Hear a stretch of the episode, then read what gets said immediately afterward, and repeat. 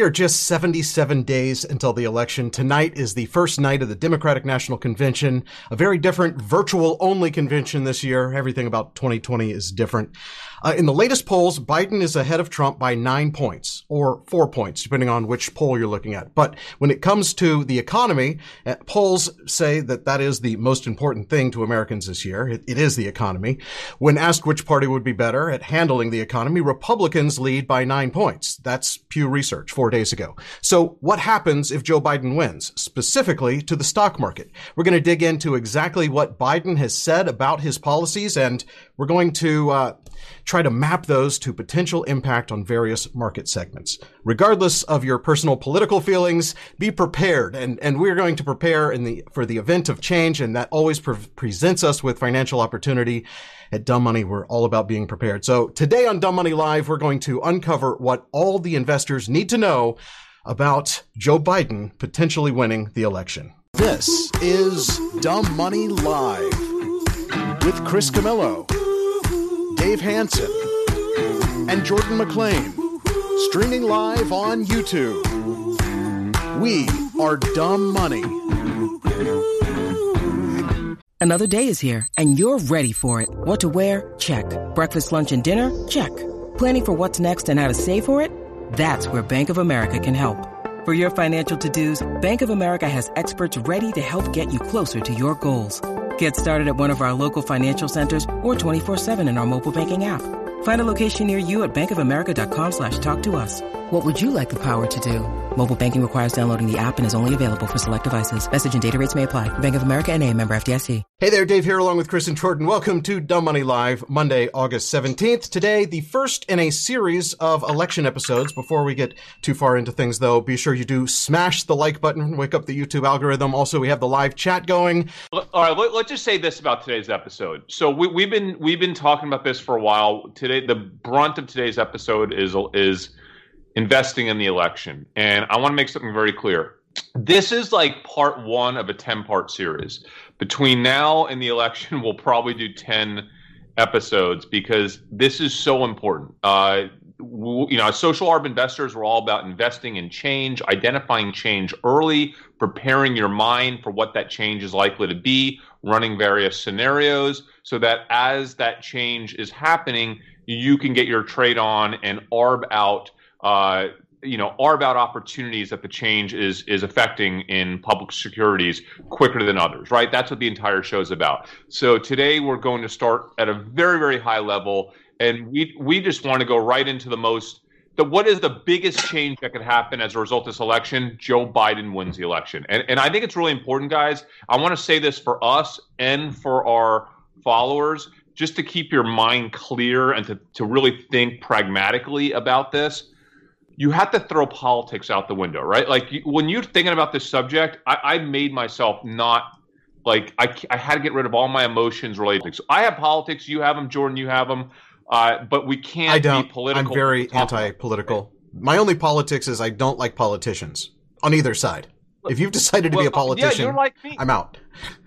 You're the first member, Dave, of my radical centrist movement. I, I'm a That's radical true. centrist, and I how to define what that meant over the past year. But uh, either either everybody loves. Basically, I either fit or I don't fit anything. Cause I'm not in the left or the right. I'm just depends on the subject matter, right? And yeah. we we look at. I can't get start talking about politics. Well, that'll be a five hour show. Before. But we just need to basically explain that we're not political guys, uh, and if anything, we are so centrist in like you you say you're a radical centrist. I say i'm a centrist with a techno like technology can solve all of the world's problems as kind of the the one step beyond that. You give me a problem i will think about it for 10 minutes and tell you how technology like uh, i'm a futurist. A technologist a futurist. That's dave, that's how i see it. Dave, you're a faction of my radical centrist party. You're a faction. We, we have people like you. I'm, so I'm even more in the center than your radical center yeah. um, but but I think it's really important. We're not going to ever get into politics in any of the ten episodes we'll do between now and the election. It's really about just looking at the data and trying to figure out where the trade is going to go and getting there early. It's all about having a super prepared mind, running the scenarios. We're going to run some scenarios today, but we're going to keep it really high level today. Okay, and then over the next eight to 10 weeks, we're going to stream more election episodes where we'll dive deeper into each of the topics that will surface today. Uh, some of them, like today's episode, will be directly related to a Biden win because that would be the biggest change, right? Like a Trump win would definitely have impact, uh, but maybe not as much impact and maybe not create as much opportunity for investors and traders as a Biden win. So I laugh when investors are like, oh, this is going to be terrible for the stock market or this is going to be great for the stock market it doesn't matter who wins yeah. as long as you know how to trade it, right? Yeah, exactly. I mean, either I mean both sides have a you know there's there are sections of the market that will do better under a Biden presidency and a section that would do better under a Trump presidency. And there's a lot of the country that would do better under a Camillo presidency oh, I, I, I can only imagine. I mean, if, if, if we can just get someone to stream me properly every day to the American public for my fireside chat. Well, I fire myself from this job, so I'm glad I'm glad to uh, let you just hire someone to take over this job and just let me show up instead of doing all the technical I, stuff.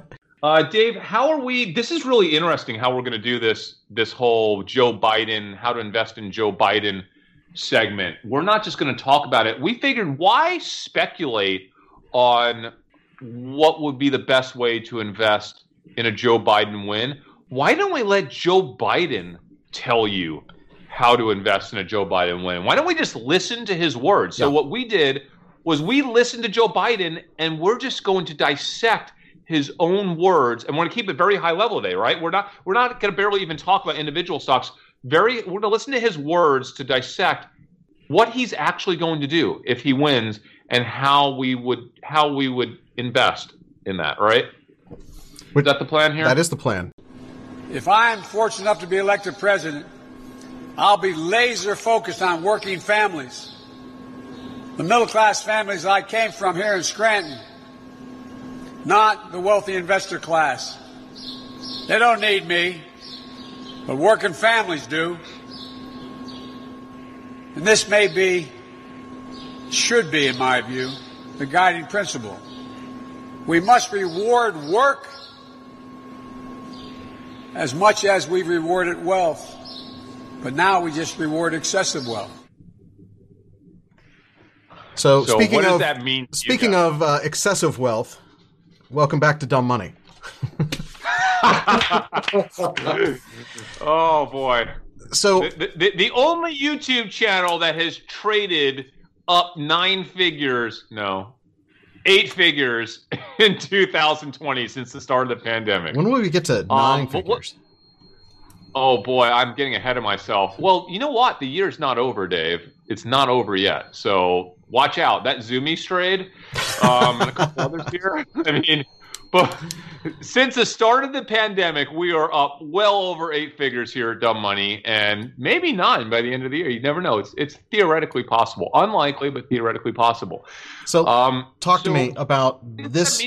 So, so he's basically saying that he's he's uh, not he's not going to be fighting for the uh, investing elite. He's fighting for the working man and uh, rewarding working hard.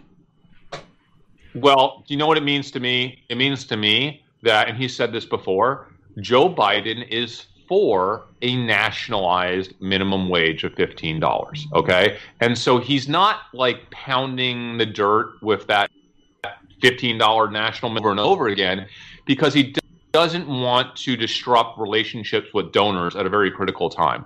A lot of corporate donors, that is, right? So he's not going to say it, but you have to read between the lines. Joe Biden, the second he gets elected, is going to push for a $15 nationalized minimum wage. I think even with uh, the Senate being controlled by the Republicans, if the Republicans hold the Senate, that's something that he might have a chance pulling off.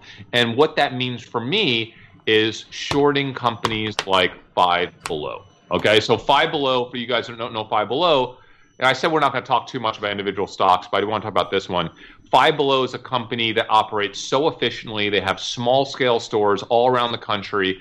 Their primary uh, their primary cost is employees because they have minimum wage employees. In fact, they hire employees part time, pay them minimum wage. I don't think they have any health care, and so if their employees go from seven bucks an hour to 15 nationally, that's essentially doubling the biggest cost factor for Five Below. So that's an example of one way to trade the $15 nationalized minimum wage that Joe Biden is likely to put into effect. And like See, whether also like some fast food chains and uh, um, you know that it's going to seep into not just uh, minimum wage, but also um, some of the stuff, this debate that's been going on in California about uh, 1099 employees turning into full-time employees, right? And so there's so it could be an Uber Lyft uh, issue too. Dude, Jordan, yeah, that is that is aw- that's awesome. Like I, I I'm glad you kind of made the connection there. Uh, so this is another one I want to put down because listen, it's all about having a prepared mind, running these scenarios. So you want to start to kind of build a list of trades, right? And I think I agree with you a thousand percent, Jordan. Like shorting an Uber Lyft uh, as well as a five below is definitely for me um, part of that minimum wage, part of that segment that Joe was just talking about. So good way to think about it. What else we got from Joe? And it's time corporate America paid their fair share of taxes. We thought in our administration we should lower the tax from the high 30s to 28%, then lower to 21. I'm going to raise it back up to 28. Raising taxes well on corporate America. like so that affects no that, that affects here. all the big companies, right? Yeah, that could that could eat into twelve percent of uh, of earnings, right? Um, if you just do the quick math on that. So, so um, guys, let's we wouldn't want to get too creative here. I, I, have a simple way to trade this, and and we'll dig into this in a future episode, not today. In a future episode, we are going to pull the companies that went up the most on that ta- corporate tax break news, right? And those are the companies that we would likely short on a Joe Biden win because the market obviously is going to beat those companies up the same way they drove them, beat those companies down the same way they drove them up when they got the corporate tax break. So it's a really easy trade, just takes a little bit of homework, right? We will do it on a future episode and, and we'll have those tickers ready to go. Now, I do want to remind everyone that a Joe Biden win with Republicans holding the House is very different than a Joe Biden win in a blue wave where the Democrats win, excuse me, the Democrats win the Senate, not the House, the Senate, where the Democrats take over the Senate and hold the House, and they take all three houses. Um, we're going to go into deep detail on those two scenarios on a future episode. Um, but even in an episode, guys, uh, episode, even in a scenario where the Republicans hold the Senate, I still think there's a reasonable chance he might be able to get a corporate, uh, a move up in the corporate tax tax rate. So it's, it's something that we need to think about deeply. Which All leads right, right into his. Before we uh, before we move on, if the Democrats uh, do take control of the entire federal government, basically, um, it might not be a bad thing. Um, I was looking at some research that shows that, like on average, the S and P moves up about ten percent. When the Republicans hold the whole deck of cards, it can go up like fifteen percent um, on average, and then when the Democrats hold you know all the cards again, it's closer to like 13 or 14 percent, so still better than average. So it might um, not be Jordan. We need to save that debate for a future episode because I'm going to say right now that the the number of scenarios where that has happened and the what the what it, the Democratic Party was when that happened is yeah. probably very different because that dates all the way back to the that, that, that, dates back to like the 20s and 30s when the Democratic Party was very different and the Republican Party was very different. They were they, they've morphed into but something also, very different. Also, guys, I think I think both parties now. I think in even in the past, when when one party had all three houses, they would generally work together. They were more aligned on working together on a middle of the road package. Where now, if you have three houses, like you're just go, you're going for the kill, right? It, I don't care if you're Republican or Democrat. You have all three houses, you're going in for the kill, right? Uh, and I think in 2020, it's a very different environment. Well, so we do I think he's wanting to build though, so he's wanting to spend some money too. So he wants to build back better, and we all know this. We'll uh, get in. Yeah, we no, have. We'll, but we'll we also, right, I also true. do want to, in a future episode, have this debate about the historic impact of presidential elections on yeah. stock prices too, because there's some fascinating things that you know the year leading the year of a presidential election has a higher average return than non-presidential elections, except for the third term of a presidency generally has a out, outpaced. There's some weird stats out there that you can't really trade on, but I, I think it's just fascinating. So we will be talking about that in a future episode. But now, this the, the whole corporate tax thing leads right into Joe's next clip. Provide hundreds of billions of dollars to invest in the growth in this country. And the days of Amazon paying nothing in federal income tax will be over. And we know exactly what that says. Yeah.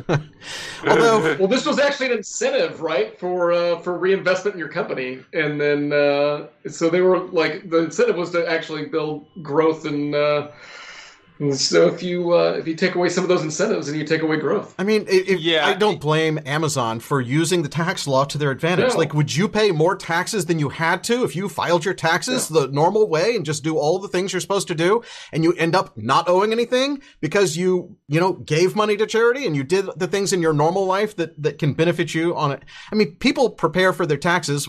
Companies should too.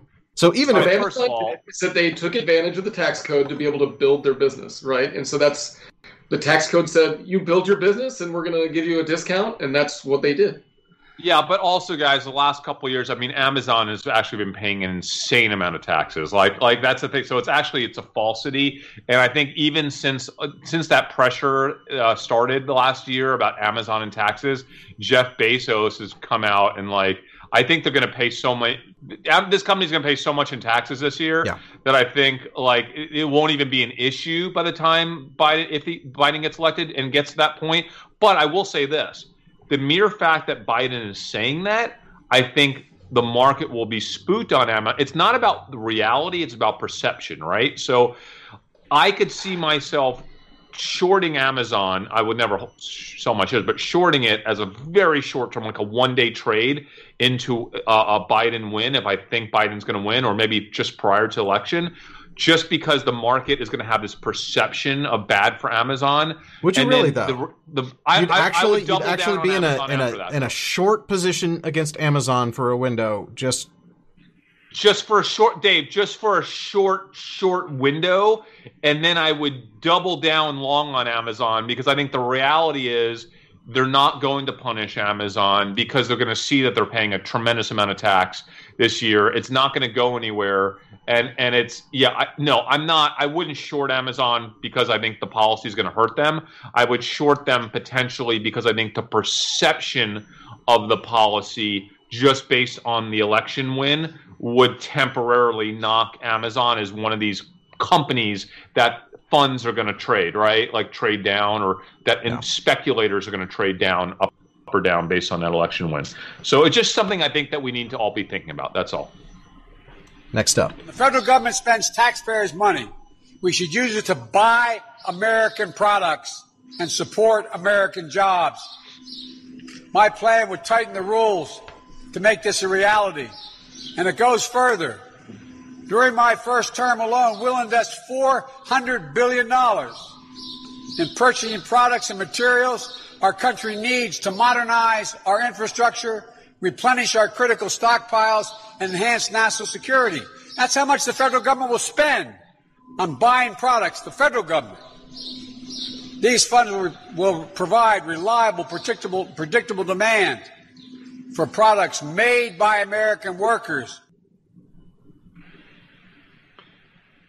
So, um, you know, this reminds me of I talked about this on an episode last week when I had that massive trade in Cerner when Obama came out before he got elected and said that he was going to spend like half a trillion dollars, same thing, on the digitization of health records. And I immediately bought Cerner right? So this is very similar, I think. Um, but companies like Martin Marietta Materials, uh, and there's a bunch of others that are just in the space of providing the materials for massive construction projects, right?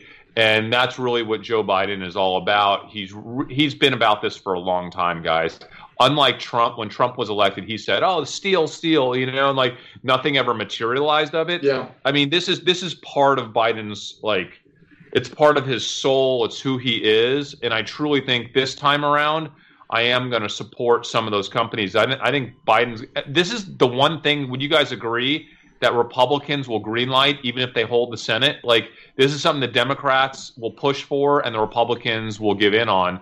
Because I think both. I think no matter which way this election goes, I mean, Trump has been talking about doing stuff like this for four years. Yeah, nothing has actually come of it. Um, he, he doesn't have he does not have the people in his administration to really strategically yeah. put that type of stuff together. And and he's on he's distracted with all this other crazy stuff, right? Whether it's yeah. lawsuits or you know like the impeachment and this. Like I don't think we're going to have that. I think if Biden gets elected, I think it is going to be a tremendous amount of pol- whether we like the policy or not. There will be a lot of policy uh, being pushed out there. And I think to a certain extent, there are things like this that the Republicans will go for, quite there, honestly. There's really no so. controversy at all when it comes to buying American and American infrastructure. Like, th- those are there's a few things in American politics that you can just say and, and you walk away fine, right? Oh, we're going to buy a more American.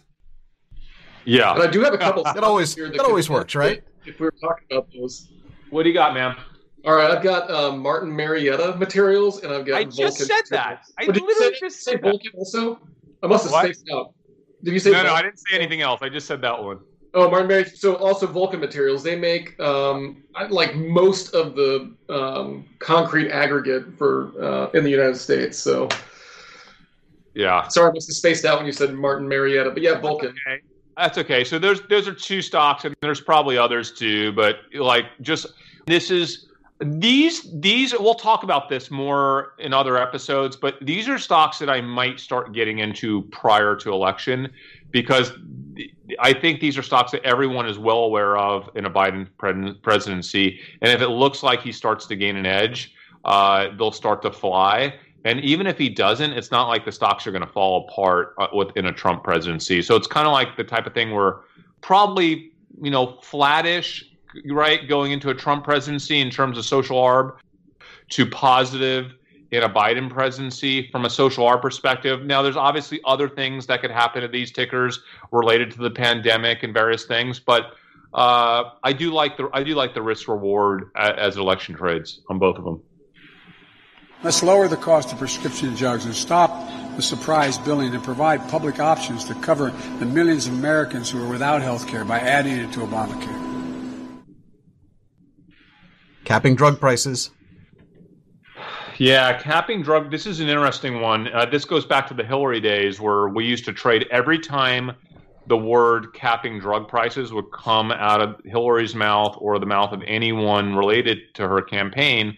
Um, all the pharma stocks would get hit, right? And so if Joe Biden is going to kind of pick up where Hillary, Hillary left off, when it comes to aggressively capping drug prices, that would be a net negative for the pharma sector uh, and probably the biotech sector as well. Uh, and I think those sectors have been pretty hot, right? So that's something to think about. If you want to play it long, like if you're not really into shorting like that, I think it would probably be a net benefit for like uh, some of these healthcare stocks, like United Health. Yeah, because their costs would go down, and um, just generally, I mean, generally, um, United Healthcare did really well um, with the first passage of Obamacare. Jordan, you're totally right. Uh, and the, another thing about United that's interesting is that United is, I think, I think they might be the leader in Medicare supplement plans. Uh, and obviously, with a, I almost just said with an Obama administration, with a, I might as well be right, with a with a Biden administration um, and Obamacare obviously getting all the attention and even will, could become larger, especially if they win the Senate. I think Medicare, Medicaid, Medicare supplemental plans will be all the rage, right? Because everyone is going to be pushed into these government plans. So, really, at that point, it becomes about trying to supplement that with private plans through someone like United Healthcare. Yeah. We're going to give 4 million buildings all across this country the same energy makeover that you get here at Chase, the Chase Center. It's going to create at least 1 million jobs in construction, engineering, and manufacturing in order to get it done. It's going to make places, the places where we work, we live, we learn, healthier, improving indoor air quality and water quality, It's going to save tens of billions of dollars in energy cost over time. All about So alternative energy, and this is where this is where I'm so excited about Tesla. Right? There's so much. There's so much to say about Tesla and the future. There really I is guess, like man, but not on the corporate side. Like he's talking about corporate buildings and stuff like that. They're not. They're playing on the res side, so I think it's a different bit. I, I, I yeah, and, and, and I think he's gonna soundbite. I think it's a different play. Uh, it's not. It's not negative for Tesla. It's just not. I don't think it affects as much. Yeah, I think I think in what he just said, obviously the same two companies you were just talking about, just in materials, but beyond that, I'm thinking, gosh, like HVAC companies, right? Like we're talking about basically reconverting all these buildings to a higher standard of efficiency. They might need to replace HVAC. Uh, roofing, you know, roofing companies, just any type of company, you know, Beacon, uh, just essentially going and incentivizing all of these commercial structures to be more energy efficient. It's kind of this is his Green New Deal. Like he's not going to like push the Green New Deal as it was presented by OAC, but he is or AOC. I never say it right. Um, but he is going to have his own version of the Green New Deal, which is any company that is involved with commercial uh, building, build commercial building supplies, HVAC systems. I think they're all Carrier going to Global. benefit from that. Yeah, Carrier Well, Global, all that Yeah, stuff, right? so you can also look at some of these um, utilities. Um, AES, I think they're trying to push into renewables. Um, yeah, and Jordan, I, actually really, but AES.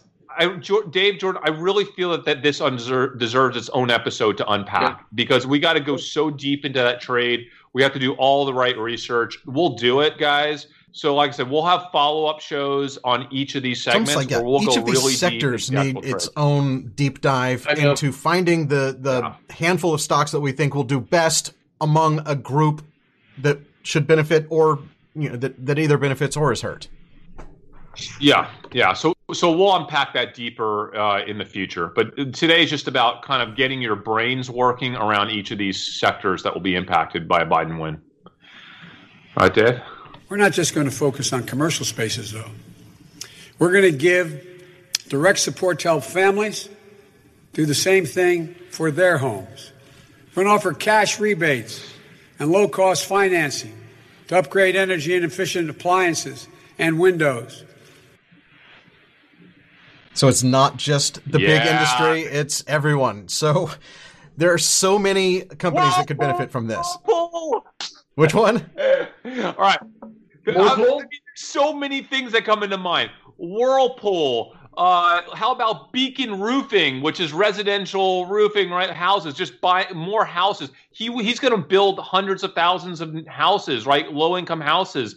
Beacon Roofing. Um, how about uh, what do they call Pella Window? He said windows. Yeah, Jordan, yeah, right? yeah. What's the big- Upgrading, up, windows, you know, yeah. if there's an incentive to Yellow upgrade your windows, like all of these, there's manufacturing, there's installation, there's like so many different sectors that can. If you start giving individual Americans an incentive to change their house where it's at or lower cost and it lowers their energy bills, people are going to do it, and those uh, those industries are going to go Again- crazy. Yeah, again, carrier on this one too, right? Yeah, we need guys. We really need to spend some time uh, prior to our standalone episode on this when we are going really deep to see which of these manufacturers is is advancing themselves the most when it comes to green technology, right, and efficient tech tech, because those are the ones that will likely benefit the most from all this. But man, so much opportunity: windows, HVACs, roofing. How about just how about just uh, builders? How about whoever is the home builder to really low income homes? Whatever is the one that does the lowest, like the lowest uh, priced uh, tract homes, will probably benefit. I think uh, from this because those are the types of homes that will be incentivized. I think uh, in a Biden win to, to get more low income housing out. Interesting. This may be a replay of that clip. I'm not sure what number we're supposed to be on. We're not just going to focus on commercial Uh-oh. spaces, though. We already heard that one. Okay, here's the next one.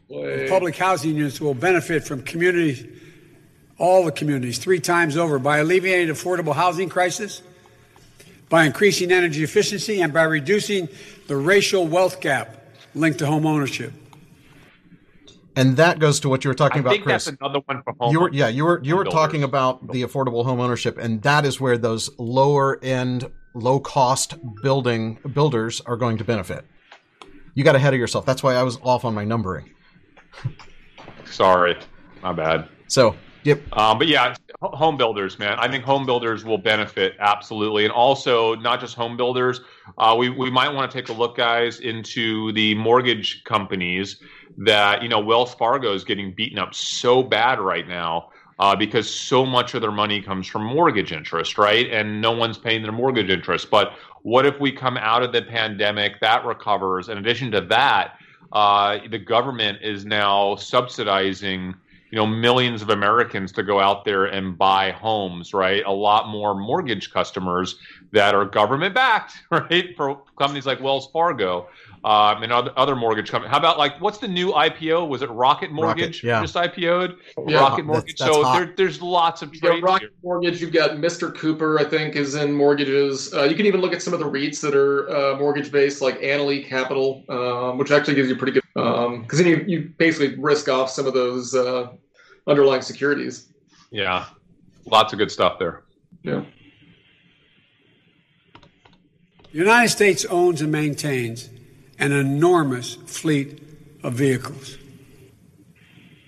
And we're going to convert these government fleets to electric vehicles, made and sourced right here in the United States of America, with the government providing the demand and the grants to retool factories that are struggling to compete. The U.S. auto industry and its deep bench of suppliers will step up, expanding capacity so that the United States, not China, leads the world in clean vehicle production. We're going to make it easier for American consumers to switch to electric vehicles as well. Not only by building 500,000 charging stations, but by offering rebates and incentives to swap older fuel efficient vehicles for new, clean, made in America vehicles, saving hundreds of billions of barrels, millions of barrels of oil on an annual basis. Together, this will mean one million new, good paying jobs in the automobile industry. Tesla, Tesla, I, Tesla. I don't own enough Tesla anymore. I gotta buy more Tesla right this What are second. you talking I- about? It seems to me like he's talking anti-Tesla. He's like, I don't want none of these companies to move part of their production to no China. No. like I know, but the he wants them to incentive you, you can't you can't like say you incentives. yeah you can't say you have you know we're incentivizing you to buy an electric car, but you can't buy it from an American company that also sells cars overseas. No, we want we want to sell cars everywhere. And they're building the the government ve- government vehicles are going to be uh, electric, and the government is building charging stations. Can you like? Did the government ever build gas stations? Oh my gosh, guys! I just checked my test. I, I, I, I told you I woke up 15 minutes for the show. I didn't even really check my portfolio. I didn't realize Tesla was up 140 points. Do you realize, Jordan? I am up three hundred and fifty thousand dollars in that Tesla trade from like a month ago, two months ago. That's enough to buy like seven Teslas, right? I mean, yes, I love Tesla now. I am, I am literally. This is making me into a fanboy. I, I, you know how I've been saying I'm a half fanboy. I think today is the day I become a full Tesla fanboy. I think today's the day. Market. Today's the day. I am a full Tesla fanboy, starting right this second. Finally, How could you not own this stock, Jordan? You have to have need Tesla. buy Tesla right now. Again, I love the company. I just I think the stock's too expensive. I think I Eli can't. thinks it's too, too expensive. too expensive and getting even more expensive. Hey, it'll be one fifth the price soon. Will that be cheap enough for you? No. Yes. That's what I'm talking about. need to buy Tesla, Jordan. Please, just buy ten shares. Buy hundred shares. Zero percent chance I'm buying at seventeen hundred. Oh my gosh, you're killing me, 0%. dude. But but you'll wait until it's twenty two hundred. Negative percent chance that I'll buy it at seventeen something. So, so let me just say this. Oh, That is man, the act, exact opposite of the way, the way I would trade and like like it's expensive, but it's going higher. You know, I want more. Tesla is the one. my- Tesla is my new Amazon when it comes to my favorite company in the world. And I don't even own a Tesla, but I will as soon as my uh, current lease is up. Goodbye, Range Rover. Here's, here's the best part. Like, I do not like Teslas. I don't want to ever own a Tesla. I don't like Teslas, but I'm such a Tesla stock fanboy now. And it, Dave, do we own enough Tesla? Because imagine this Joe Biden just told us that he is going to massively increase incentives to buy electric vehicles and that's the one thing that like tesla's running out of yeah. my oh my gosh dude if he increases the incentive to buy electric vehicles again basically giving you 10 grand to buy a tesla I mean, dude, Tesla will be at four thousand in no time. Like in no time. Okay, increasing the incentives, and, and the company Tesla is doing such a good job of reducing the cost of production on these vehicles, making you know just a few a few models, not trying to have like thirty vehicles like uh, other automakers here in the country do. This is Tesla all the way. I'm in. It's also, I'm, gonna, I'm gonna buy more. But It's also not letting you like over uh, over configure it, right? And so they do a really good job of just limiting um, your configurations to make it easier to manufacture, also, which I like. I do like that they do that. I know you like them, Jordan. I know you like them. You're the this is you're the Tesla forever. It was your forever stock. He, it was he broke his stock. he broke our forever, forever stock rule. You never sell your forever stock. Oh wait. Owen, I mean, if if Adrian, you, for Adrian's benefit alone, see that the stock is too expensive. That's when I sell it. You you told your wife you would be with her forever, and you are. Okay, you told Tesla that you'd be with it forever, and you dumped it. You dumped it. you dumped and it. Elon Musk started saying crazy stuff, and I'm you know, not, but that's always been that. the case. Crazy stuff from Elon. That's his signature move. That's really hey, cool. you want to hear crazy stuff? First of all, let's talk about the other half of this trade, okay? You, you know he what did he mention? Government. He said government trucks. Do you know what that means, guys? That means mail trucks, okay? That means military trucks. That means oh my gosh, the government must have all kinds of stupid random trucks. I can't I can't even imagine the ridiculous oh, how about how about the trucks they use just to I don't even know. Government must have a lot of random trucks. You know who makes random electrified trucks or who plans to make a lot of them? Don't tell me. Who you know who? You know They who. plan to. Yeah, they have a Photoshop Nikola, Yeah, they have a Photoshop okay? drawing of what a uh, truck might look like in the future, but they're never making a truck. Oh. They're never making anything, but they oh will. Oh they will pump up the idea of making Nikola, it. Nikola Nikola is going to do so many government collabs, dude. They're going to collab with every government agency, and Nikola is going to have an electrified truck for every government agency that's coming out in 2026. Okay, and every time they announce one of those is going to go up, up, up. So I am now happier than ever that I invested in Nikola. Are we? Are we? Is our video broken up? By the way, guys. Yeah, it seems like real choppy. Is it? Are people able to see, tell? Guys, tell us. Are you able to see? Are you able to see any Your of this? Your audio has it, drifted more out of sync than usual, Chris. Jordan still seems in sync, but okay. everything shows. I'm. So, I, it shows that I'm have good bandwidth. My CPU usage is low. Everything should be good. Okay, so so it's working. All right.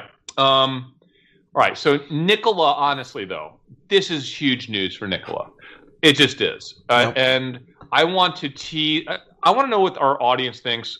I want to start doing a Nikola episode every week. I, this guy, what's his name? The Trevor CEO, Milton. Trevor Milton. I am obsessed with Trevor Milton. I, as you know, after our last episode, I started watching all of his Instagrams, all of his wacky videos. Yeah, you were trying to track this down videos guy, of him on his jet and doing all the things that we were they, we were making fun of and saying that this is a terrible way to be running a company right now. But you're oddly, dude, you're obsessed with him. Dude, Trevor is like, dude, he is a maniac. This guy makes Elon Musk look like Tim Cook. Okay, like like the most level-headed, normal guy. This guy is so out there. I think he deserves his own dumb money segment every week, diving into his wacky Instagram. I mean, this is the guy who's worth $14 billion. And if you read about his history, like it's mind blowing. This guy, where he came from, like it's mind blowing. I don't trust anything that he does, but I have to own Nikola. And Biden is one more reason why I have to own Nikola. By the way, do you think own Ford with what he said too? Because he is going. He's saying he's go, going to give incentives to retool a lot of these factories. Grant, he said the word grant. Yeah, I, I think maybe give like you could Ford you could look at a month. Yeah, that's where I would think the bigger play is here, right? You got he's talking about taking iconic, like iconic American brands like GM and Ford, and trying to help retool them and give them capital, right? I mean, that's what that's what I read into when I saw that clip. Well, we need to do a would you Yeah. rather on Ford or Nick uh, or Tesla, because I can tell you which between maybe. Ford and Tesla, which one I'm picking. Maybe. All right, here's the deal, guys. Uh, starting soon, more Trevor is coming to Dumb Money. I am going to make sure we bring you everything Trevor. I, like, Uh, I don't care if it's two episodes a Yeah. week. He's, he's In the that- comments, they're good. saying, Chris, you need an intervention. Nikola is down five percent today. Uh, Trevor has a massive tribal tattoo on his shoulder. There's so many things that we can just like rip on this guy. I don't. Even, I love this. I love. he's such a a polarizing figure that I'm all for talking more about him and investing in only Tesla. And I will, I will be shorting Nikola all the way to bankruptcy. Uh, we're gonna check in Guy- with, check in with Trevor. Yeah, check it. Oh, Check we're in with Trevor. Let's check do in it. With Trevor. Or Guys, if trashing you Trevor. Watch his stuff. I like check in. You gotta see what's going on. he is creepy on such a deep level that it, it, it like the hairs on my arm stood up when I was watching one of his videos. Like it was the wildest thing. I I, I can't I can't not get I can't get enough. Okay, all right, but let's get back to Joe because I know Joe has more to tell us. Here we go. I have to figure out which screen this is on. Okay, here we go. I, this may be a replay. transforming the American electrical sector to hmm. produce power without producing carbon pollution and electrifying an increased share of our economy will be the greatest spurring of job creation and economic competitiveness in the 21st century. That's why we're going to achieve a carbon pollution free electric sector by the year 2035. We need to get to work on it right away. Once again, my Tesla battery will benefit from a carbon neutral 2035 that we get started on right away. Yeah, Dave. Uh, Tesla battery. That's the first thing that popped into my head. There's other companies here that will benefit from what he just said. We just need the work to dig them up. Um, but the Tesla is like such an obvious one. Uh, but there's others here too, right? Like when you're talking about electrifying, uh, getting rid of coal, right? Like that's probably a net negative for coal, Jordan, don't you think? What he just said. I would think so. Yeah. Yeah. Net negative for coal and net positive for anyone involved with electrification. When you Uh, just look at these, um, you look at all the. So there are utilities out there that have like basically green um, green initiatives. Like AES is one of them that I mentioned before. Um, that is probably a good idea to, to look into. Yeah, agreed. So, but negative for coal, negative for oil, all in on my battery and solar panels and whatever else uh, Elon decides to invent. I don't. This may be the same clip. We're also going to create jobs for people by cleaning up the environmental hazards that have now been abandoned. You saw the first, the front page of the Times two days ago. All these places that are going bankrupt, except for the benefit that's going millions and millions of dollars going to the CEOs. More than a quarter million jobs right away to do things like plugging millions of abandoned oil and gas wells that exist all across the country, posing daily threats to the health and safety of our communities. We're going to hold accountable those CEOs and corporations that benefit from decades of subsidies, then just walked away from their responsibilities to these communities, leaving the wells to leak, pollutants to continue to spew, greenhouse gases flowing into the air and the water. We're not only going to repeal those subsidies, we're going to go after those golden parachutes. Who cleans up oil wells? I must know the names of those companies. right?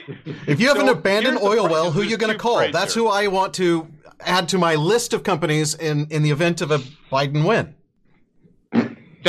Correct, but also, Dave, do you know who's paying for that? Right? He what he's saying is big oil is going to pick up the bill for that. So I think what he's saying is we're going to penalize big oil force them to pay for it. Big oil, then the companies that they contract with. So whoever Exxon contracts with to do that stuff today is going to have a windfall because Exxon is going to be forced to probably increase their budget 10x to clean up more of that over a defined period of time. Uh, I haven't done the work on who those companies are yet. That has to be a future episode. We'll dive in deep. Yeah, industrial um, cleanup it's, as it's, a whole. That's a that's a whole sector we need to learn more about.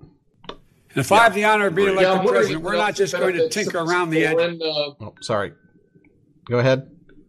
Oh yeah, I was going to say. I wonder if it's if it also um, helps some of these foreign oil companies, right? Because uh, basically the cost of operating goes up for your Exxon's and your Chevrons and those guys, but then total um, perhaps could benefit uh, being based out of Europe. For sure. Do you do you have any in mind? Total. Total. Continue, Mr. Biden. And if I have the honor of being elected president, we're not just going to tinker around the edges. We're going to make historic investments that will seize the opportunity and meet this moment in history. We're going to get to work delivering results right away on day one. We're going to reverse Trump's rollbacks of 100 public health and environmental rules and then forge a path to greater ambition we're going to get back into the Paris Agreement, back into the business of leading the world. We're going to lock in progress that no future president can roll back or undercut.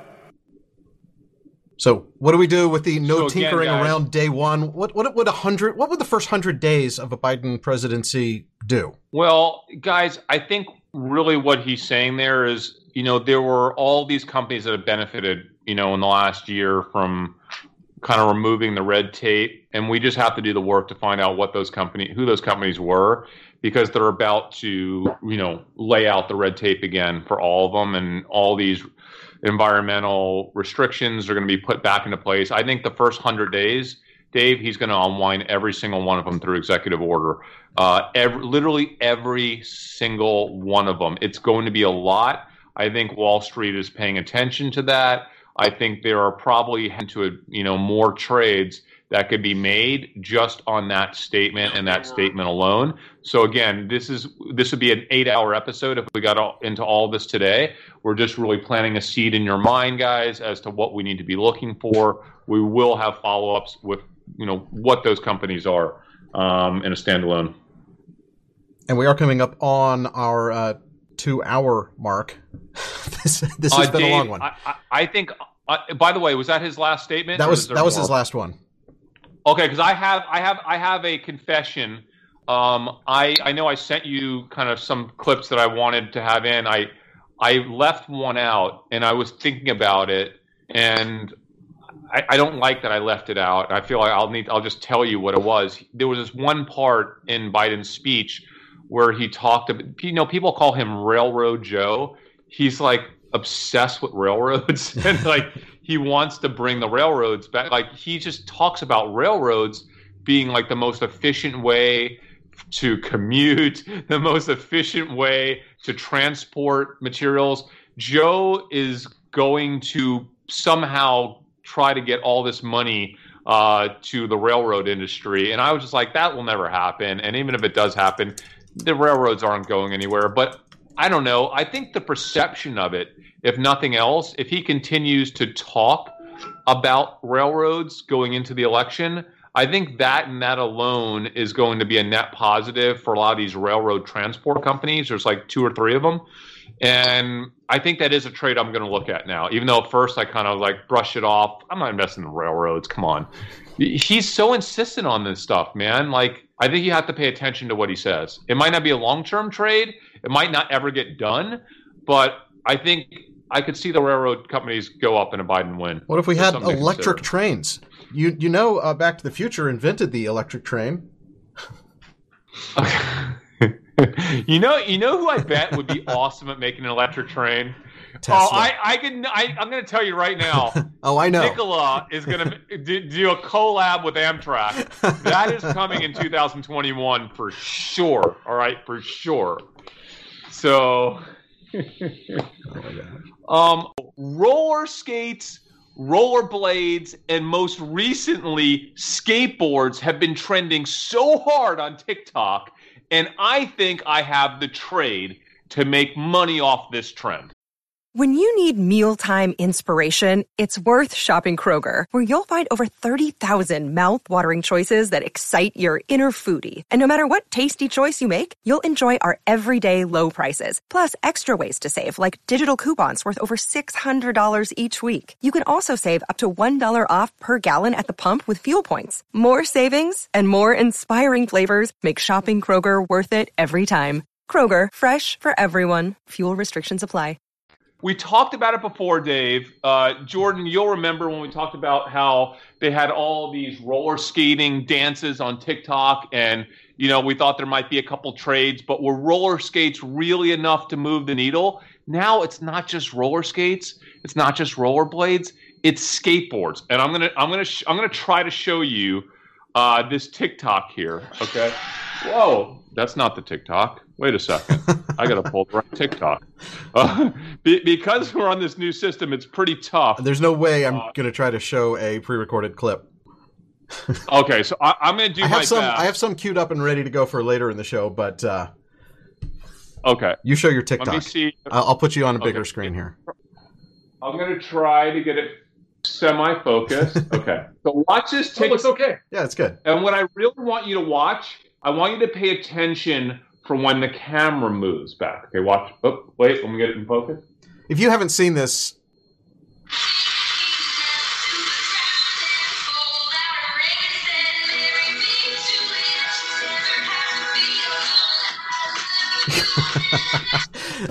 it makes me smile. I must have seen it. I must have watched it a hundred times, and it makes me smile every time I watch it. So, d- did you did you catch the part where this is this is Taylor Swift's love song, which by the way, I, I am not a huge Taylor Swift fan, but it's a pretty awesome song. Okay, but anyway, it's an even better TikTok meme, and I like when this thing first came out, or I don't even know. I was probably late to it, but it was like three weeks ago. I spent like two hours watching various people do it. And you have this investment thesis that that camera push away theme, like, like that move that everyone does, is a roller skate or a skateboard. I'm here to tell you that that is not how that's filmed. That is people slowly backing the camera yeah, away. Is, that yeah. is people attaching it to the back of a bumper of a car. I, I found several behind the scenes videos that I was going to show.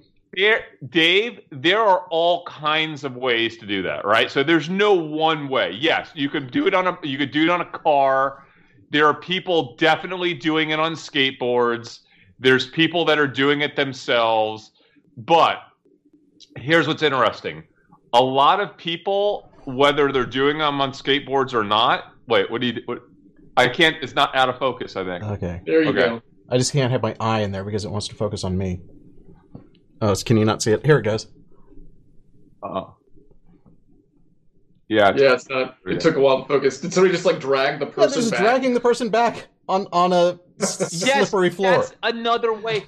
But Dave, you got to realize a lot of times it's you know three girls doing this video and they don't have a fourth person and when they're sitting there going we must do our taylor swift love song tiktok they're thinking how do we get the camera to move back and you know what most people think of? Where does your brain go? Jordan, where does your brain go? If you're if you're a 12, 13 year old girl doing this TikTok, you got to figure out a way to get the camera to move back. Where yeah, skates or skateboard or just something small with wheels. Yeah, yeah, something small wheel skateboard. So a I lot of people, people, are going out. People towel and put it like on a table and drag the towel, right? That. Yeah, you could do that too.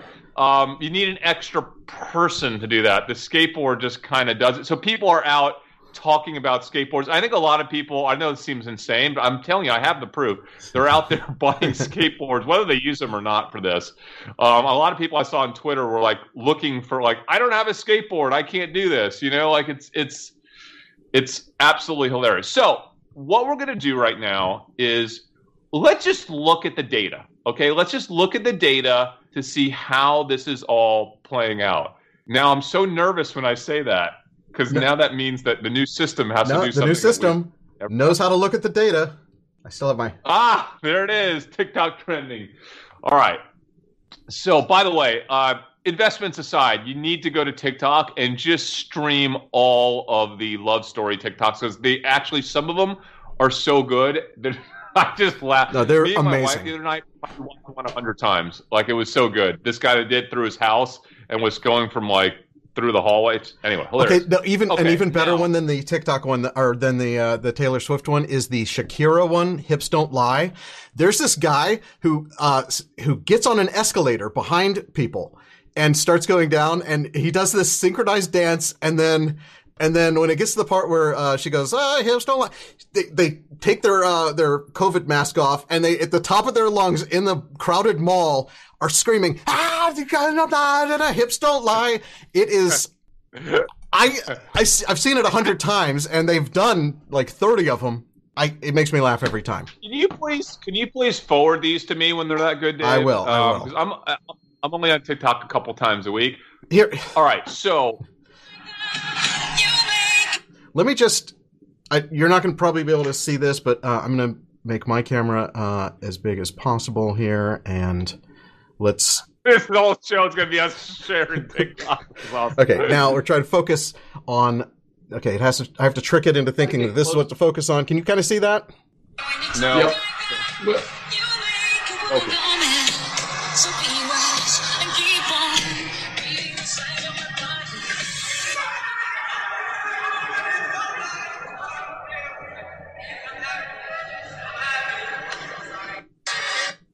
So that it's hilarious. Uh, you, I guess you, it really doesn't translate. Uh, across. Send send it to me. I'll send it to you. me. All right, let's let's All get right, let's so- get your graphics back up. TikTok trending. Taylor Swift love story. Tell me how I can. Yeah. Tell me how I can make money off of this this trend. Listen, that you know, you can't always make money off this stuff, but I, I truly think there is there is a trade here that I kind of did a little bit when the when the uh, roller skate thing came in. The problem with the roller skates is there just weren't enough of them in inventory anywhere. But now you're throwing skateboards on top of that. And I, I'll get into it. Let's go to the first slide. What, what do we got? First slide. Let's go back. Let's start. With, Oh my God, uh, it roller worked. skates, right? Going Okay. to the slide actually worked. I'm so happy. Okay, guys, th- this is just a uh, Google Trends uh, search traffic uh, report on roller skates. We're looking at a five-year graph there: roller skates and roller blades. So. Obviously, we knew that this spiked earlier in the summer. A lot of TikTok dances around roller skating and rollerblading, and everyone, literally everyone's trying to get these, these roller skates, right? It, what's interesting, guys, is it popped, and I thought it would like come back down. We always talk about this on the show. When we look at search data, we're looking not just for spikes, we're looking for spikes that sustain. Spikes that sustain after the spike, that kind of kind of plateau a little bit from the spike. Those are really powerful trends. That means we're showing sustained uh, demand, sustained interest in that category. And we've really seen that all summer long, which is quite amazing when you look at the chart historically. We're looking at what, six or seven or eight times uh, the interest level, and it's sustaining the entire summer. It's That is insane, amazing. right? Like, so, now, so I do you attribute that all to TikTok? There has to be more not- than that. It can't be. There's got to be a trend for people actually wanting to use them. People too. are people are needing to do all- some outdoor activity, and they've been cooped up, and it seems fun to go roller skating for for once, and then all of a sudden that seems not fun after you've tried it Uh, twice. I'm going to attribute 80% of it to TikTok, though. You you can make a case that okay, the people TikTok made it cool. Okay, TikTok is what is what ignited the interest level in roller skates because you have hundred million kids watching TikTok and they're watching roller skates and like that looks so cool the way they're doing that. Whether I want to actually do my own TikToks with roller skates or just roller skate, now roller skating is a thing. Like it's a full on thing right now. And guys, I don't think it's going anywhere. That that's the interesting thing here. I don't think roller skating is just this like this TikTok trend that pops in, it pops out. All of a sudden, like it has captured the imagination of of the, youth mind, uh, being on skates. Like skates have been sold out all summer long. It's been insane. Um, I'll show another graph in a minute of the actual skate company uh, that makes all the cool roller skates. That they are and I'll even show their stock price graph later. It's, it's going to blow your mind. But let's let's take a look at uh, some more G Trends charts. Okay, so we know that roller skates are through the roof. Demand is sustained.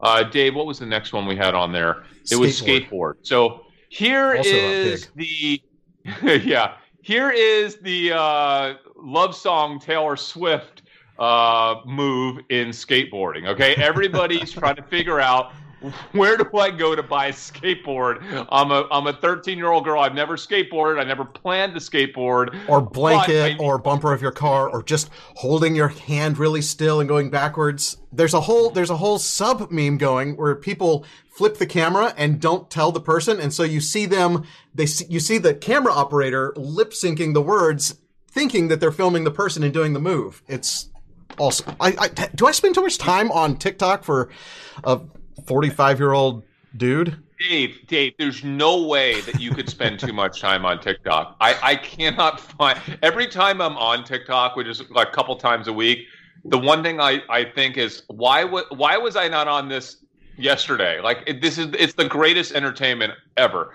I know not everybody thinks that, but obviously some people do because it's you know it, it's the social medium of the year. Okay, uh, next, what I don't even remember. I, it was so late in the morning when I put this together. I don't even remember. you sent these to me at like So th- three thing- in the morning and i was still awake because of the internet you know the the one thing that we have to realize is there's not really a pure play. I'll talk about the pure play trade for um, you know rollerblades, r- roller skates, but it, it's almost impossible to trade, and I'll explain why later.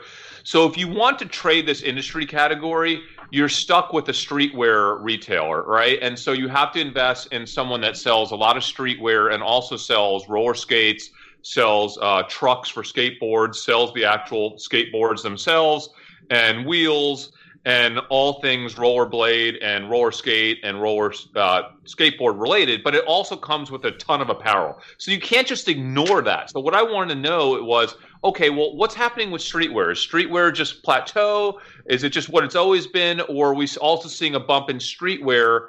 Because kind of like athleisure, no one's buying nice clothes right now, right, guys? Because like you're stuck in your house. But you might be buying maybe the more athleisure and maybe are you buying more streetwear too? Streetwear is kind of one of these things that never goes out of style right? It's been in style now for about a decade or more and it's just it's not going out of style. But guys what's really fascinating is we saw that dip back in march when the whole pandemic hit and everything dipped like anything that was a power related dip but do you see that streetwear is actually breaking out right now Yeah. in terms of search isn't that kind of No, interesting it totally makes sense to me though, because like th- there's two things you're going to do. You're if you're not going to the traditional office anymore, you're working from home. You're wearing your your sweatpants, your Lululemons, or you're wearing just like cat. Like, have you taken anything? Well, like today, you're wearing like a fancy T-shirt, but you basically wear T-shirts every day. You're wearing you're wearing streetwear in the house, and when you do decide to put shoes I on, just- you're not putting on. I mean, you always wear Nike. I usually wear Converse, Well- so we're we're a little different. Well- but well, yeah, I, I, I, I love I love my shoes, my sneakers, but I just ordered. I just realized I just ordered a um a cat shirt, uh, a streetwear cat shirt. yeah, I'll, wear, I'll it'll probably be here in time for next next uh, our next episode. Uh, Maybe I'll wear it on Thursday. But uh, it, that's considered kind of like street. It's all listen. People, I think, need a little bit of passion in their power right now. They they like the whole concept of m- merging pop culture uh, and apparel and just those two worlds colliding. I think streetwear is having a little bit of a mini moment, you know, right this second, and a lot of it is somewhat induced by social media because listen guys like normally you're out and about seeing people dress but right now you're just on social media right? So if you're a teenager you're spending a tremendous amount of time on snapchat on tiktok on instagram and i think you're getting a lot more exposure to excuse me to streetwear than you maybe ordinarily would this summer so maybe that is what's causing a little bit of this pop but really what did i want to see is is there supporting data to kind of the bigger revenue line of the company I'm about to talk about. And it's nice to see that there is. And this this built my confidence that unlike, you know, a month ago when I first talked about the roller skating trend and I was like, "Ah, you can kind of trade this company but you know they're not really selling many roller skates because they don't have any. They're sold out and they can't get more. So it's not going to really move the revenue needle for them. Now I'm thinking, guys,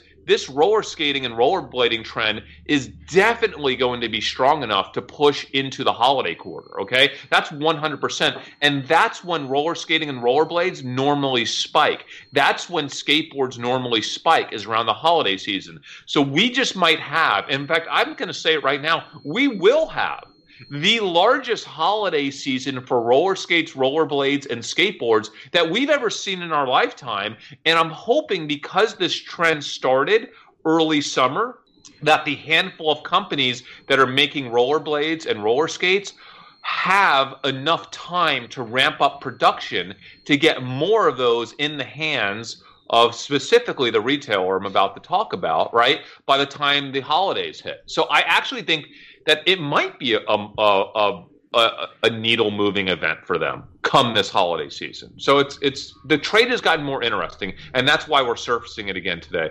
Uh, what was the next slide, Dave? That I threw up. Now you're talking about okay, there it individual is. brands, Zumiez. Yeah, there it is. So so Zumiez, um, guys, Zumiez is the brand we're talking about. It's really the only way that I could think of, other than this pure play that I'll mention in a minute, uh, which is a foreign company, so small. But I wish I would have traded it because it's up 60% in the last two months. Um, but here's Zumiez. You might not know Zumiez. Zumiez is the, you know, they're the streetwear, skateboarding, kind of a, you know, real, real skateboarders think Zumiez is really cheesy because they're mall stores. But the bottom line is, it's like the, it's the only place that's national, right? It's a national way to buy rollerblades, roller skates, skateboards, street apparel, right? All this stuff. I, Jordan, you've been in a Zumiez lately? I've never been in a Zumiez. I was actually going to ask, is Zumiez the same thing as like Fast Forward? Because that's what was the skate store in the mall when I was a kid. Uh, where did you grow up? I don't know. I've never heard of them. I, I've not heard of that. I've heard of Zumiez, but but then again, as as commenters yeah. have noted, um, I am a 45 year old trapped uh, with. Uh, I'm Taylor Swift trapped in a 45 year old body that was uh, that was Tesla fanboy who said that. You're not D Swift, man. D Swift. I mean, I, I like uh... D Swift. um, so let's go ne- next slide. So listen, no, that, that slide. Let's go back to that slide. So what do we see here with Zumiez? Uh, obviously, Zumiez spikes during the holiday. That's that, that big peak in the middle. But we are seeing kind of a slight lift on Zumiez web traffic. This is like a 14, 15 month chart of Zumiez web traffic. It's up like 15% year over year. Not up a lot, guys. It's not a lot. But what's interesting is even though this web traffic, which is the web traffic data that I have access to, is up just a little bit year over year, when Zumiez reported earnings uh, in May, late May, which I think was earnings for February, March, and April, uh, they reported that their web traffic was through the roof at that time. So if you look at how much they were up May over May in that chart, they're up roughly the same amount June over June and roughly the same amount July over July. So what that tells me is that this web traffic uh, interest is sustained, right? So we're, we're, seeing a sustained increase in web traffic for Zumiez, um, driven by all of these things we're talking about, streetwear as well as kind of the TikTok inspired trends for roller skates, rollerblading, and now uh, skateboards. What do we? What, what, what's what's next uh, up here, Dave? Oh, we've got an update. Fast Forward was purchased by Zumiez, so ah, there you ecosystem now. But I think they, they still have the branded Fast Forward stores. I saw I found them on uh, Google Maps. Did so, you, you I, think I think Fast Forward was like only a Texas chain, and then Zumiez is the bigger, so they bought out Fast Forward. Gotcha. I've never heard of Fast Forward, but there is a there is a company, uh, something Tomato, that Zumiez bought as well, and they're a pretty big e-commerce. They're like they get I think eighty percent, seventy to eighty percent of their revenue through e-commerce, and they are basically the e-commerce Zumiez. Um, uh, and they, they, they so they have some uh, other other brands. Okay, so this is the pure play, guys. Right?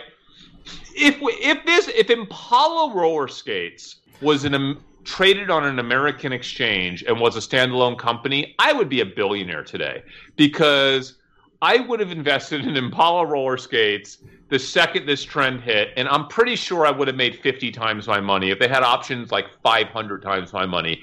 And this would have been the trade of the pandemic. Quite honestly, it would have been the trade of the pandemic because when else would anyone want to invest in a roller skating company, right? Roller skaters haven't done anything in a decade. So Impala roller skates are like the cool roller skating company. They're the ones that are making the super stylish, expensive roller skates that all the cool girls on TikTok and guys are wearing in these roller skating videos. How, how expensive are we talking, Chris? These like two hundred dollars set of skates? Uh, I think they're between a hundred and two hundred dollars. Yeah, so one to two hundred bucks. I think they make some cheaper ones too, but they make like 80, 90 bucks. I think they make roller skates, but they're cool. They're not. I mean, listen, there aren't that many roller skate brands like yeah. Impala, yeah. and there's like one other big one. Impala roller skates. Look at the web traffic. the, the Impala roller skates.com. But I can oh, so so you say this is not traded in the U.S. I've been looking for a quote in international markets and can't find it. What is the parent company? Who who is this company? So the parent company, I'm going to get into that in a little bit. In fact, if you keep, let's roll through. I, will get to that. I think naturally with these slides, we'll talk about the parent company and their stock price. Um, oh, before I get to the parent company, this is this is want to take us through some of these actual uh, contextual tweets, right? So, what are people actually saying out there? And what I pulled, guys, I, I pulled a bunch of tweets from the last 24 hours. So they're they're fairly representative of what people are saying when it comes to um, roller skates, rollerblades, TikToks, and them being sold out. Is your so screen too far away? Do you want me to read some?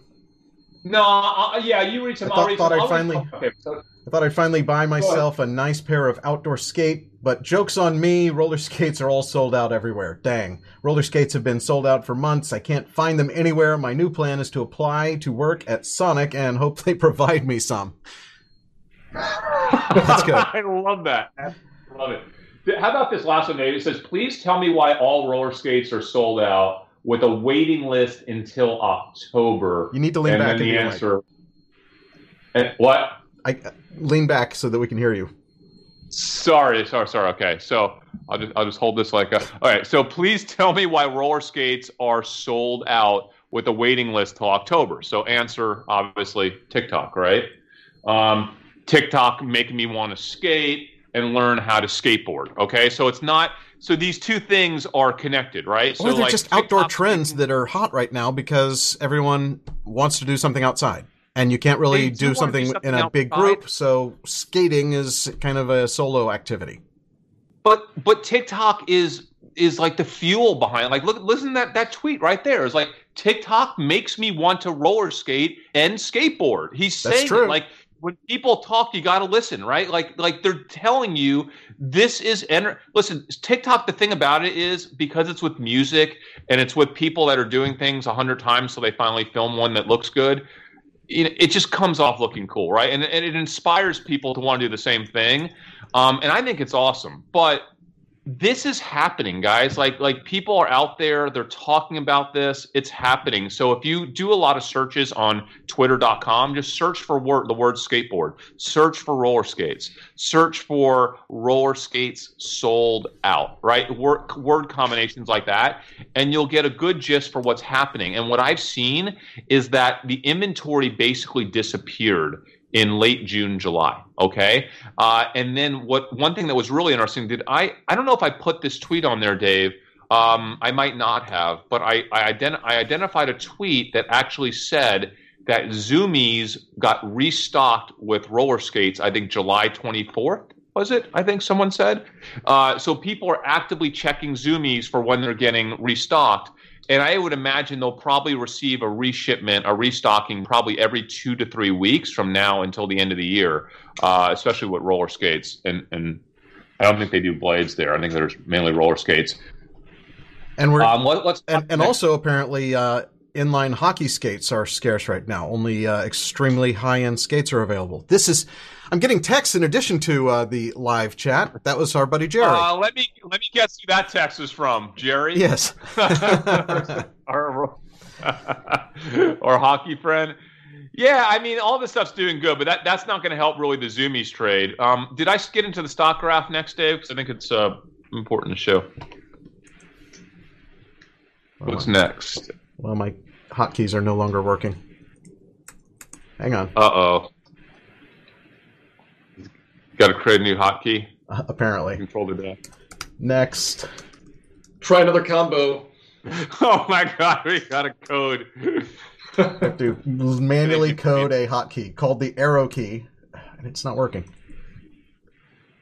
Oh, there boy. it goes. Stock price. Uh, hey. Yeah. All right. So th- this is the pure play. If if if you could do this, I can't.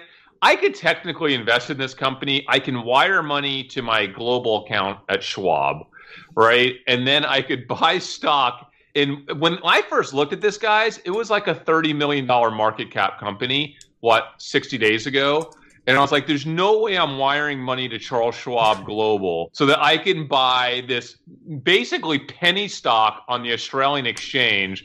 Could you imagine if I try to buy like half a million bucks of a penny stock that was only valued at $30 million? I'd become like a 5% owner in the company for a quick trade. Like, I'm just not, I wasn't going to do that. But now I'm like, why didn't I do that? Because it's up 60% since we I mean since we talked about it. I mean right? it's it's up even um, since you um, printed that graphic out. Well, that's Oh my gosh. Like I feel like maybe I should have done it. Maybe I still should. I don't know. But that that is the pure play. So it's not you're not just investing in a roller skating company. So it's three brothers that own this company. It's basically a streetwear company that makes a whole bunch of apparel, like streetwear apparel. I think they have like I don't know, 18 different brands, but they're all like super niche brands. And then they also own a random roller skating company, right? I'm pretty sure that the value of the roller skating company was like $800,000 prior to the pandemic. So the value of this roller skating company that we talked about, like we showed earlier, Impala, has gone from probably 800,000 to 20 million. Just just alone is worth 20 million. Now the big question is can they ramp up enough of these skates? They sell these skates at um, Zumiez right? So if they're able to ramp up production fast enough one one this company is going to fly. I seriously might consider uh, throwing some money in that schwab global account this reminds me jordan of when one of our followers in discord surfaced that canadian bicycle company for us that we're like brands, yeah yeah, yeah, I agree. I mean, this is their Super Bowl right now. If there was ever a time for them to figure out how to ramp up production, this is it. But you know that they weren't prepared for this, right? It's just one of those freak things that takes off and then you know basically outstrips all the demand that they thought that they would have, and uh, we'll have to see if they can catch up. But now they need to ramp up production, right? And I don't know if they can do it because it's such a tiny foreign company.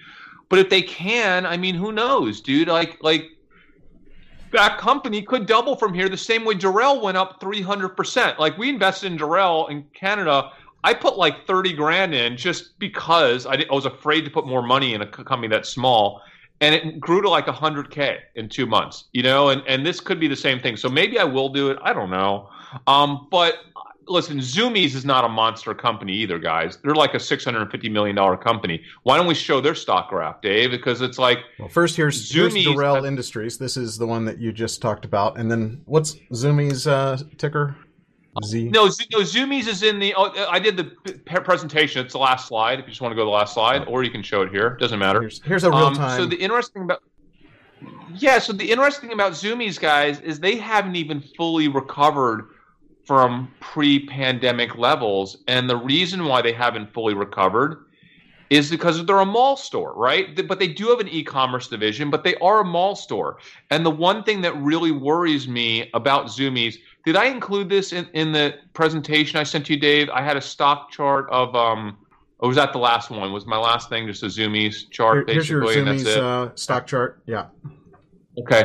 So, guys, the one thing that does concern me is that if you see a G trend chart for just the word Zumiez, uh, Zumiez spikes every August. They have a really big spike because of back to school, right? So, at back to school, Zumiez is a monster, monster store to go to. They sell vans. We talked about this. Van spikes every back to school. Zumiez has not spiked this back to school like normal. So, they're actually, I am very concerned that Zumiez is going to miss out on a lot of the normal, just having 8 million kids in a mall, stopping at Zumiez as their go to store to pick up some vans, pick up some kind of cool shirts and stuff for, for school. They're going to miss out on a lot of that. I don't know how much of it, but a lot of it. So the question we have to answer is are they is this general trend towards skateboards, uh, roller skates, roller blades, and to a lesser degree streetwear is that more interesting than losing out on the back to school easy money of just flushing out that merchandise the two or three weeks in August that they have back to school? And I think what the market is telling us is that the market is kind of really scared about them being a mall store. And that's why they still haven't recovered to pre pandemic levels. So it's not that I'm hyped on Zumiez. So we're like, hey, this stock should be 2x where it was before because of selling roller skates. But guys, like they're they're at the, the pinnacle of this major trend, youth culture trend right now, and they're not even where they were pre-pandemic. So I feel pretty comfortable throwing some money into Zumiez, and I am. I haven't done it yet today. I'm gonna do it actually. I'm gonna get my. If I could find my phone. Um, yeah, it is. I'm gonna purchase. I'm, I'm gonna purchase. Trading You're gonna buy. You're gonna buy shares. Here's the thing. Here's my trade on TikTok, roller skating, rollerblading, and now Taylor Swift love song push push a skateboard away for a camera effect move. This is trending hard. My trade is Zumiez. I'm not a financial advisor. Don't take this as financial advice. I don't know what your risk tolerance is. I don't. I have like the most extreme risk tolerance in the world, so I don't care. I'm buying Zumiez right now. They're a mall retailer that sells a lot of this stuff. Um, I'm just gonna do it. They have earnings in about a month, okay? And if I could just pull my Ameritrade account, I'm actually gonna drop some cash into Zumiez. Guys, I think I might have gotten scared and sold my Zumiez after that last trade, so I don't even think I have any Zumiez right now. I am. I am Let not just- touching Zumiez. That just. I, I get the trend. I understand the thesis, but that's it's not for me. Well, plus, if you think about it, right, like maybe they sold through their skate inventory or whatever, which probably wasn't that big to begin with because it was just probably sized for whatever th- they thought they were going to sell that quarter, anyways. So, you know, any, I think if there's an upside, it's probably going to be closer to Christmas if they can get restocked on skates. Yeah, but but that's the thing. You got to get ahead of that because Yeah. Jordan, they have earnings. When they have earnings next month, what the thesis here is that Zumiez is going to come out and say, "Hey, you know, mall traffic is obviously down. Everybody knows that. No, everyone ex- is expecting that, but." We're seeing some major traction with roller skates, with uh, skateboards, and we think that this traction is going to be sustained potentially into the holiday quarter. So we're adding, I hope I hear this, right? We're adding inventory. We think that is going to be a tailwind going into the holiday quarter. A lot of this is due to social traction on TikTok. If they're the CEO, I mean, you know, if the Peloton CEO is CEO of Zumiez, he would pump this to no end, right? He would pump it, pump it. And I hope that the CEO of Zumiez was watching that Peloton call last quarter and that he knows how to connect his brand to social, okay? Well- and school these Wall Street analysts. I'm staying away. And- I'm staying out because look at what happened after the last earnings call. That line that you see with the E at the bottom, that's the earnings call, and whatever they said was not a pleasant Well, they sound to pulled- investors. No, the earnings were fine, Dave. They pulled guidance. They pulled guidance. Okay, obviously they had to pull guidance because they're a mall retailer during a pandemic when you can't even go within six feet of another human being without wearing a face mask. Yeah, but they had already So fallen. They had already fallen from from that. Uh, you know, this this was their high over here. They they fell all the way down to 14, and then whatever they said during that conference call, the very next day they've started this downward trend. I'm out. Hey, listen. Um, fine. Then be out. I, hope you make money. I always hope you do, but I'm this is not. No. All right, let me let me make this clear. This is a low conviction trade for me. This is Yeah. not a medium conviction. It's not a high conviction. So I'm not going to fight you on this one or tell you to get a little Zumiez the way I, I try to, you know, ring your arm to get a little Peloton or the Jordan with Tesla who never listens. And every Which I you're did. going to regret not being in that Tesla. I bought Peloton briefly. I'm out now, and uh, I love my Tesla stock. We're not. And by the way, I um, just did a rough math. We've already we've already uh, since the last episode uh, committed 400 books, approximately. just counting lines oh, in the spreadsheet. And 700 left. And since we Okay. mentioned it just uh, moments ago, we've already had uh, a bunch more come in. So Cool. And and by the way, they're yours to keep when you're done reading them. You could give them to a friend, family member, or you could put it on Amazon and make some money. I don't know if you want to. It's up to you. Is that is that your uh, advice? I keep mine on a bookshelf I mean, displayed in my living room. But my friend Chris is a really smart guy. you could do that. But if you sell it on Amazon for some cash, and then you could kind of parlay that into an options trade, right? Oh, imagine that! Take a free book. Yeah, get money from it, and then turn that into an options. Like start your own investing empire with the free book that Chris gave you. Why not? Right? That would be Why not? amazing. I mean, that it would make a great story. I feel like knowledge in there is way more valuable than the four dollars you're going to get used off of, uh, you know, wherever Facebook Marketplace or whatever. I'm going to recommend something, guys. I know we talked about doing this other segment. Uh, that was, you know, we this other segment's like a half hour segment, and it's pretty important. And our video is so jittery right now, Dave, and people are saying it's jittery. Uh, it is. my audio sync is probably off. We need to figure this stuff out. I I'm- don't think we can do that segment today because aren't we going to try to do the premiere or no? I'll have to see if it's ready. I, Um, kn- I know we've been getting emails. Uh, Oh, have we? Saying that it's queued up. Yeah, so we've been getting emails saying that it's queued up and in a playlist ready to go. Guys, this is super exciting.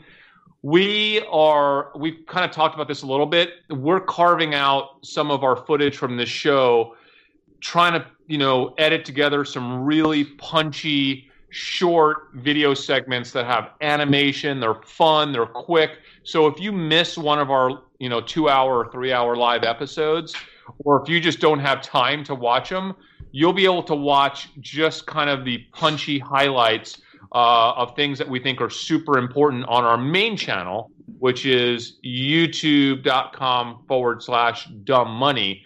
And we edited together, our team, uh, uh, who we're really impressed with, has edited together the first of these episodes. It's uh, an episode we call Would You Rather, and it was a Would You Rather test invest in Tesla or Nikola. And if you missed that episode last week, we had some really spirited things to say about Nikola. Uh, and I ended up making my making an investment in Nikola just days after I sold my last investment in Nikola. And I still have it today, but I'm I think I'm so impressed with the way this this little was like a 7 minute episode came out yeah. and we would love to like we haven't done anything on the old channel in Dave what 5 months, 6 months now? We have not. The, the last one we posted was uh, was kind of the like all the footage that we had already shot before we put ourselves into lockdown. That was March 26th when we uh, released that video. And Yeah, before so, that, we hadn't would put March 3rd was our video before that. And so we, and February 20th was a video before that. We, we really have let that other channel just kind of, um, fall apart. So we would love to have you guys watch this new premiere. It is scheduled to launch in three minutes from now. So what we should do is, Yeah, and we want to get your comments on what you think about the editing style. Like, do you love it? Do you hate it? Like, we're going to be there live, Yeah. right, Dave? So we can actually like engage with you while you're watching all it. in, in the And live chat alongside this uh, premiere, you'll be able to uh, tell us what you think, give us feedback. And by the way, Dave, you never asked for thumbs up because we were in so cluster to begin this No, episode. if you haven't, I asked for thumbs video- up many times. I always ask for thumbs up, but now this is just a reminder that we will get better. Uh, We're probably never going to use this platform again, so all that work was uh, for nothing. But you should subscribe because we'll Sorry, figure things out. Yeah, but it's really important to thumbs up this video premiere on the Old Dumb Money channel, right, Dave? Because like we got to wake up that channel. Oh, absolutely. And I honestly, I'm so interested to find out what you guys think about this editing style. Uh, I love it. I thought it was super fun, but love to get your comments. So, Dave, what do we do? Do we go over there with everyone and watch it, or how does that you work? You can either log into your personal account and chat there as Chris Camillo, or you can log into the Dumb Money main channel and chat as Dumb Money. I'll probably log in as Okay. Hey there, Dave here, just so we know who I am. So we're just going to go over to youtube.com forward Yeah, slash. hey, I'm you know, I'm waiting for the premiere right now. I've got it. I've got. oh, you, is it countdown right now? yeah, man, you can go to it. guys, it would mean the world to us if you guys would, fl- in a minute, flip over that channel and watch this premiere with us and give us your your your transparent feedback on if you hate it, if you like it, because we're making some big decisions right now about what we do with that old channel and we have a lot of fun stuff planned and you know we, we want to make sure that you guys are in agreement with us so is that it dave are we done I'm here almost. I'm just trying to figure out where where do I even go to watch this? It's on well you just told the told original me channel. how to watch Yeah, but I don't even see it. Was it recommended You to have to you? to It's not yet on our actual videos- channel. Now, if you go to videos, it shows a premiere is the first option. Oh, okay so go. you So got to go go to to the videos videos, tab. then. Perfect. okay so youtube.com slash forward slash dumb money and then we hit the videos tab. And it's yeah would you rather? 15 waiting. Come on guys it's good to Oh, yeah. waiting. All right I'm, I'm in here now I'm waiting. Um we really really need your help with this one because youtube thinks this channel is dead and we have to make them realize that the channel is not dead. It's alive and well and we spent you know our team spent so much time editing this together and i think you guys are going to be really impressed with it Definitely go check it out. You can find it on youtube.com slash dumb money. It is the would you rather between Kodak and Nikola. Check it out. You're going to like it. I promise. That's going to do it for this one. Thank you guys so much for watching. We are dumb money. We'll see you next time.